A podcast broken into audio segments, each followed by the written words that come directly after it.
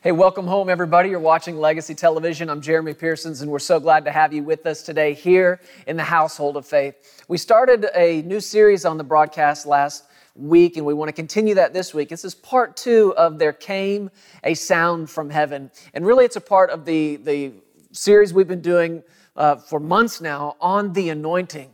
And I want to remind you that the anointing of God on your life is the power of God to turn you into another person. The anointing of God on you is His power to turn you from who you are into who He's called you and created you to be. That's what this anointing is. And that's why it's so critical that you and I find out what sounds are we feeding on because you become an echo of whatever sound it is you're feeding on. That's why we want to become an echo of this sound from heaven. Whatever heaven's saying, that's the echo you want to be. You want to spread the fame of Jesus all over the world and become that kind of echo. So I want you to watch this today as we go right back into part two of There Came a Sound from Heaven.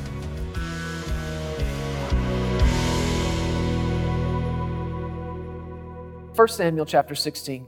We're going to read here and then back up and cover again some of the things we've looked at, but it's important. It'll be clear to us here in just a minute. In 1 Samuel 16, this chapter is about Samuel anointing David. And he had gone at the direction of the Lord to the house of Jesse, who had a bunch of sons. And basically, Samuel said, I need to see your sons. The, the next king's coming out of this family, one of these boys. And Jesse started marching all the sons in front of him in verse 6. So it was when they came that he looked at Eliab. He said, Surely, this is Samuel speaking, surely the Lord's anointed is before him. Verse 7 But the Lord said to Samuel, Do not look at his appearance or his physical stature, because I have refused him. For the Lord does not see as man sees, for man looks at the outward appearance, but the Lord looks at the heart. Be, always be very careful about making assumptions about people based on what you see. The Lord's looking at the heart. So you know the story. You know how this goes. One son right after the other. Samuel says, No. Samuel says, uh uh-uh. uh Samuel says, survey says, eh, not you. And they get down to the last one, and he's like, do you not have any more? And Jesse said, Well, I got this one, but he's out in the field tending sheep. And he said, Get him in here. Nobody's sitting down until we see him. And uh, of course, you know how it goes. In verse 12, so he sent and brought David in. David was ruddy with bright eyes and good looking. The Lord said, Arise, anoint him, for this is the one. And Samuel took the horn of oil and anointed him in the midst of his brothers, and the Spirit of the Lord came on David from that day forward. An interesting thing here, we're going to look at this again in a moment, but the difference between the anointing of Saul and the anointing of David. When God anointed Saul, just after he was anointed, the scripture says, God put a new heart in him. But when God anointed David, it was because that heart was already there. And that's why he said, I'm looking at the heart. This one doesn't pass because I'm looking at the heart. This one's not it because I'm looking at the heart. He got to David and he said, That's the heart I'm looking for. So the, the anointing comes on him, the Spirit of the Lord's on him from that day forward. It says in verse 14, though, but the Spirit of the Lord departed from Saul, and a distressing spirit from the Lord troubled him. Let's read all of this, then we'll come back and talk about some of it. Verse 15 Saul's servant said to him, Surely a distressing spirit from God is troubling you. Let our master now command you and your servants who are before you to seek out a man who is a skillful player on a harp, on the harp. And it shall be that he will play it with his hand when the distressing spirit from God is upon you, and you will be well. So Saul said to his servants, Provide me now a man who can play well, and bring him to me. Then one of the servants answered and said, Look, I have seen a son of Jesse, the Bethlehemite, who is skillful in playing, a mighty man of valor, a man of war, prudent in speech, and a handsome person. Now here's the kicker. And the Lord is with him. Now, how do you recognize any of that? All this other stuff is fairly visible. Good looking guy. People can look at that and and agree. Has a good looking kid. Courageous, man of valor. I mean, you see that kind of thing show up in people. But how do you look at somebody and say, the Lord is with him? It's obvious. It was obvious, remember, to Potiphar when Joseph was sold into his house. Here's an Egyptian, probably a false God worshiping kind of guy. And the scripture says, and he could see that the Lord was with him. The anointing shows up in your life. And a lot of times people don't know how to put words around it, they don't know how to describe it. And the only thing this guy knew to say was, God's with him. God is with this guy. It says, Therefore Saul sent messengers to Jesse and said, Send me your son David, who was with the sheep. And Jesse took a donkey loaded with bread, a skin of wine, a young goat, and sent them by his son David to Saul. And David came to Saul, stood before him, and he loved him greatly, and he became his armor bearer. And Saul sent to Jesse, saying, Please let David stand before me, for he's found favor in my sight. And so it was whenever the Spirit from God was upon Saul that David would take a harp and play it with his hand. Then Saul would become refreshed and well, and the distressing spirit would depart from him. Let's back up a minute and, and be careful here and don't let this confuse you. I know that sounds strange to our ears that a distressing spirit from God would be on Saul. But really, what you and I have already talked about concerning the anointing helps make sense of this. If you back up, hold your place in 16 because we'll come back to it, but go back to chapter 9. And this is the account of Saul being anointed by Samuel. And you remember what happened. Uh, we talked a lot about it in here. Saul uh, had been sent out by his dad to find some of their lost donkeys, and he happens to run into Samuel, the prophet of God. And God had talked to Samuel the day before and said, I'm, uh, I'm sending one to you whom I'm going to anoint to be king over my people. And when Saul walked up to Samuel, Saul just thinks he's looking for donkeys. He doesn't realize he's about to come face to face with the call of God on his life. And Samuel begins speaking to him and says, All the desire of Israel is on you. And Saul said to him in verse 21 of chapter 9, he said, Am I not a Benjamite of the smallest tribes of Israel, my family the least of all uh, of the families of the tribe of Benjamin? Why do you speak to me like this? This is a real window into the soul of Saul. That even though the scripture tells us before that he's tall, he's taller than anybody in the nation of Israel. He's choice, he's handsome, he's better looking than anybody. Again, this is all outward stuff, but through his words, we get a window into what's going on inside. And what's going on inside is timidity, insecurity, and fear.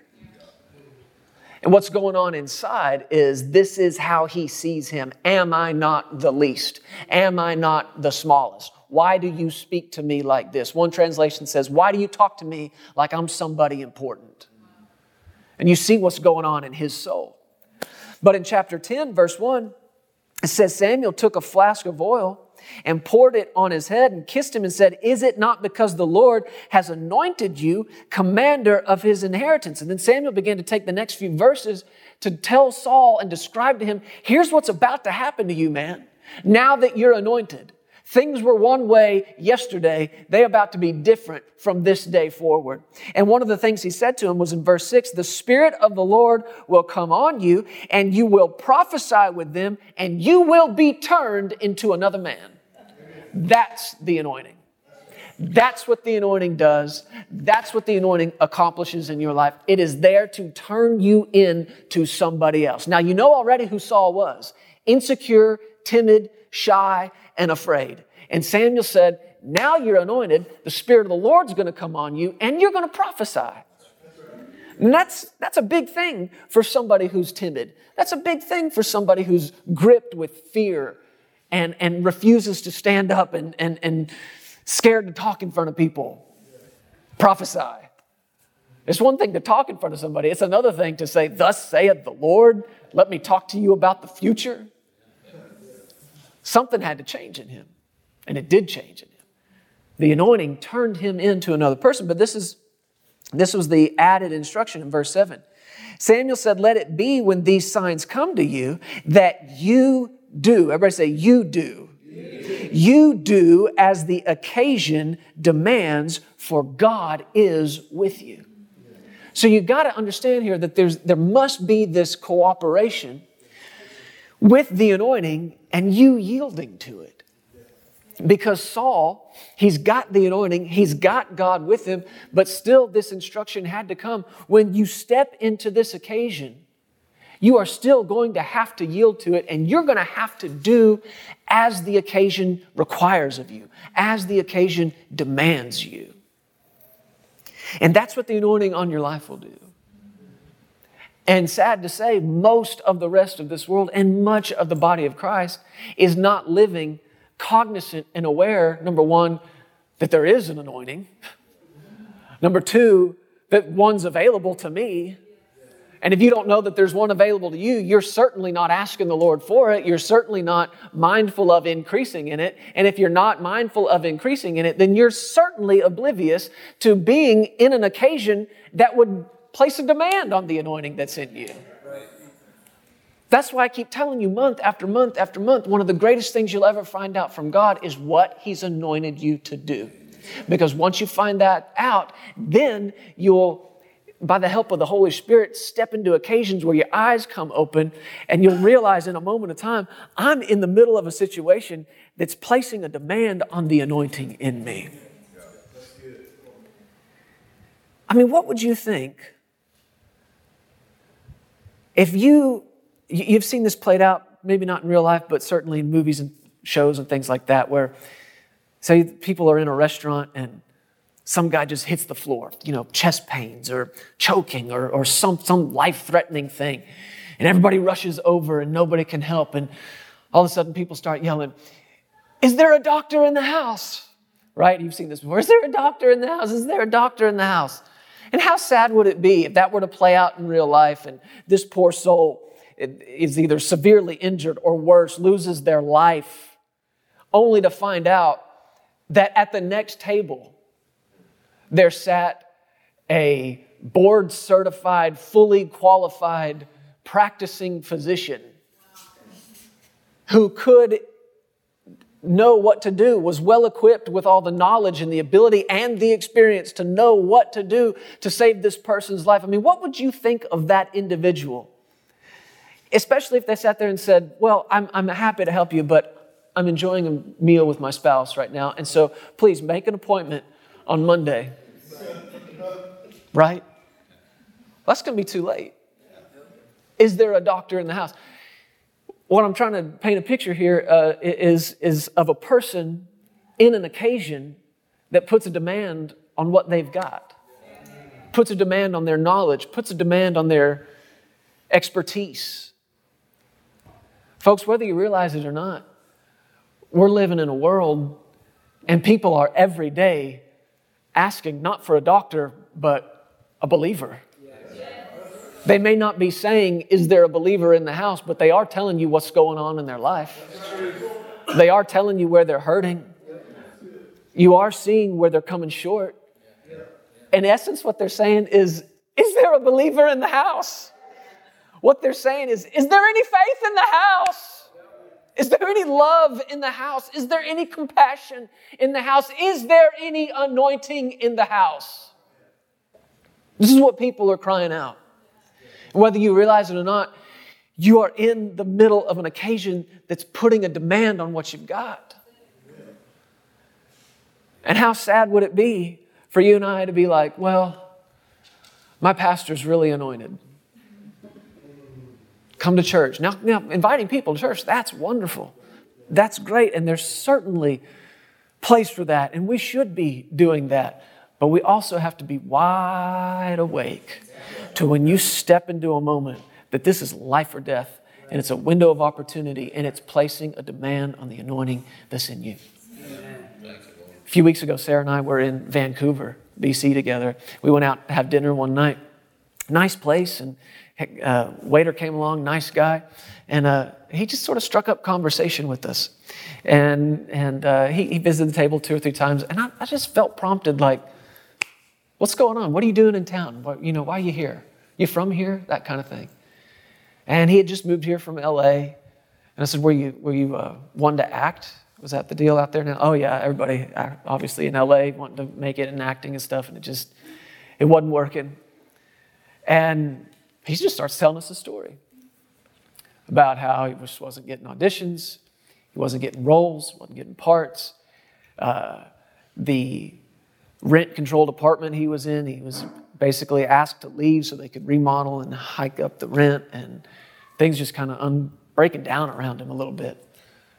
Then he told us his boyfriend broke up with him. And uh, you could see he was hurting.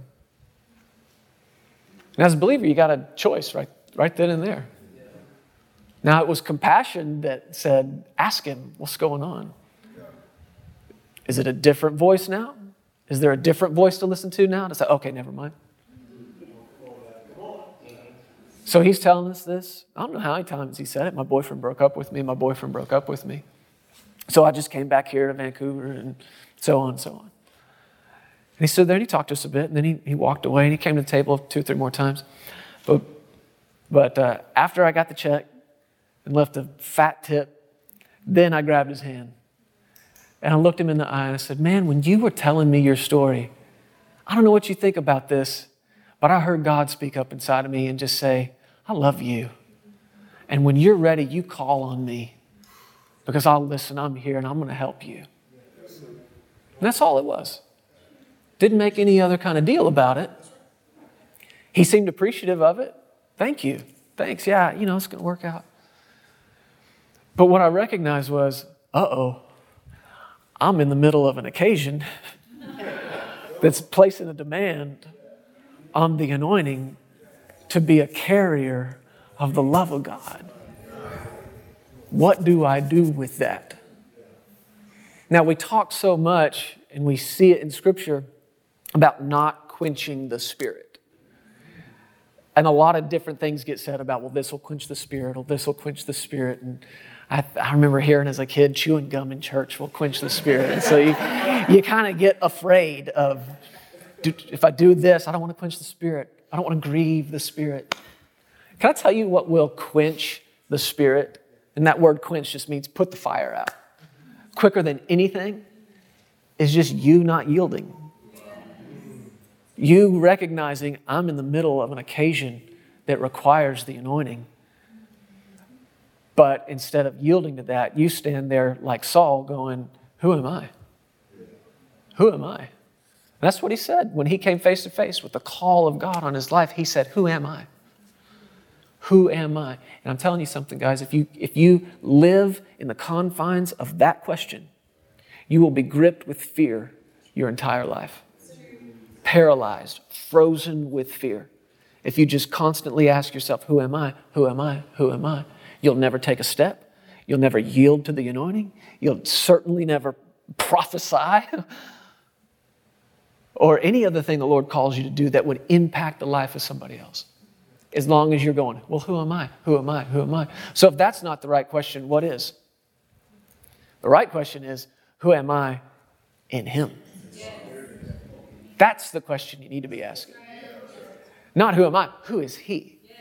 Who is he in me? Who am I in him? That's the question to ask and to answer. Because when you find out not who you are, but who you are in him, that anointing is the source of boldness, it's the source of confidence. It's not a matter of who you are, it's a matter of who you are in him.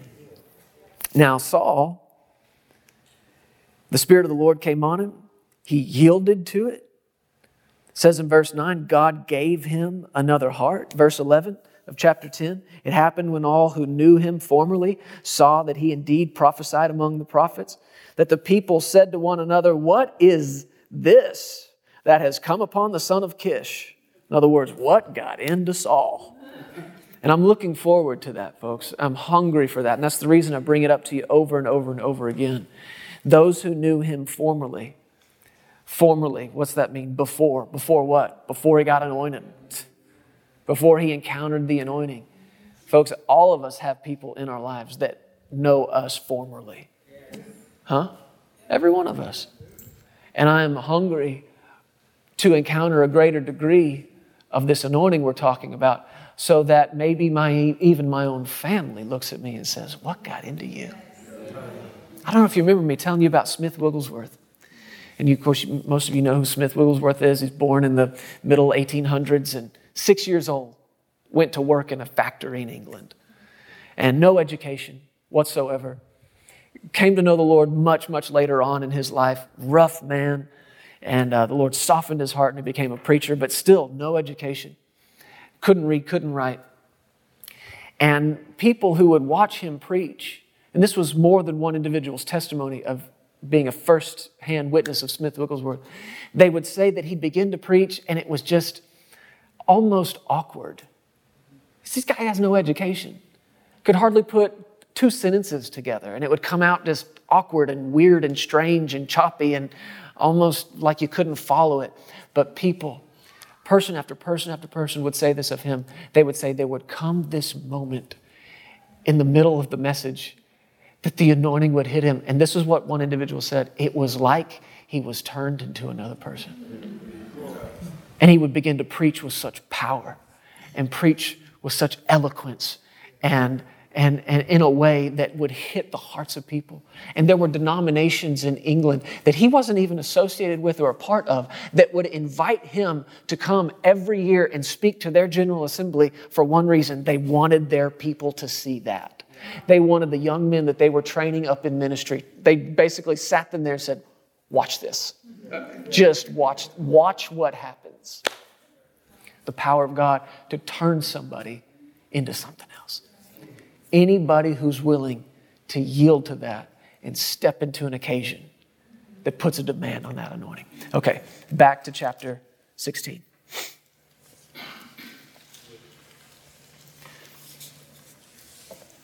What happened was that anointing that was on Saul, he failed to protect it.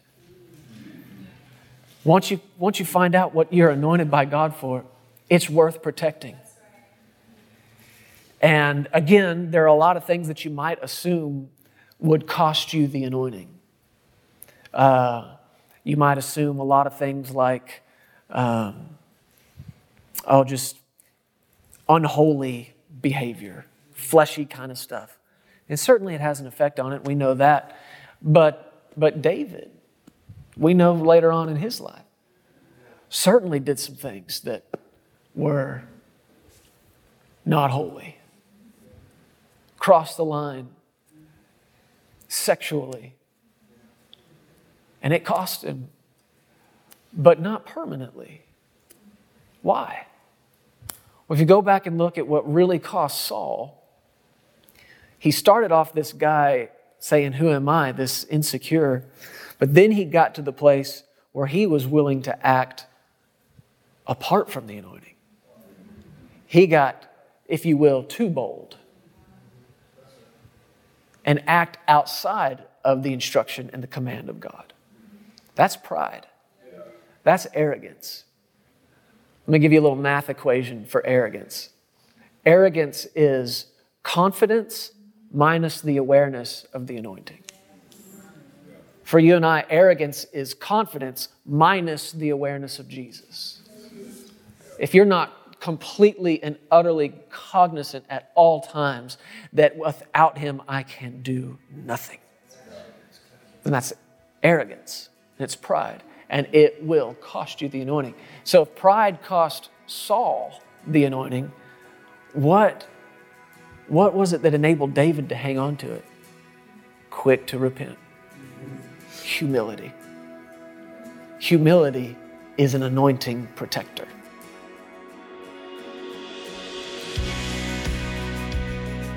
Hey, thank you so much for listening to the Legacy TV podcast. We hope you enjoyed this, and if you'd like to hear more of Jeremy and Sarah, subscribe to this podcast and download the Legacy Studios app. From there, you'll have access to the Legacy Television broadcast, the Legacy Letter magazine, and so much more.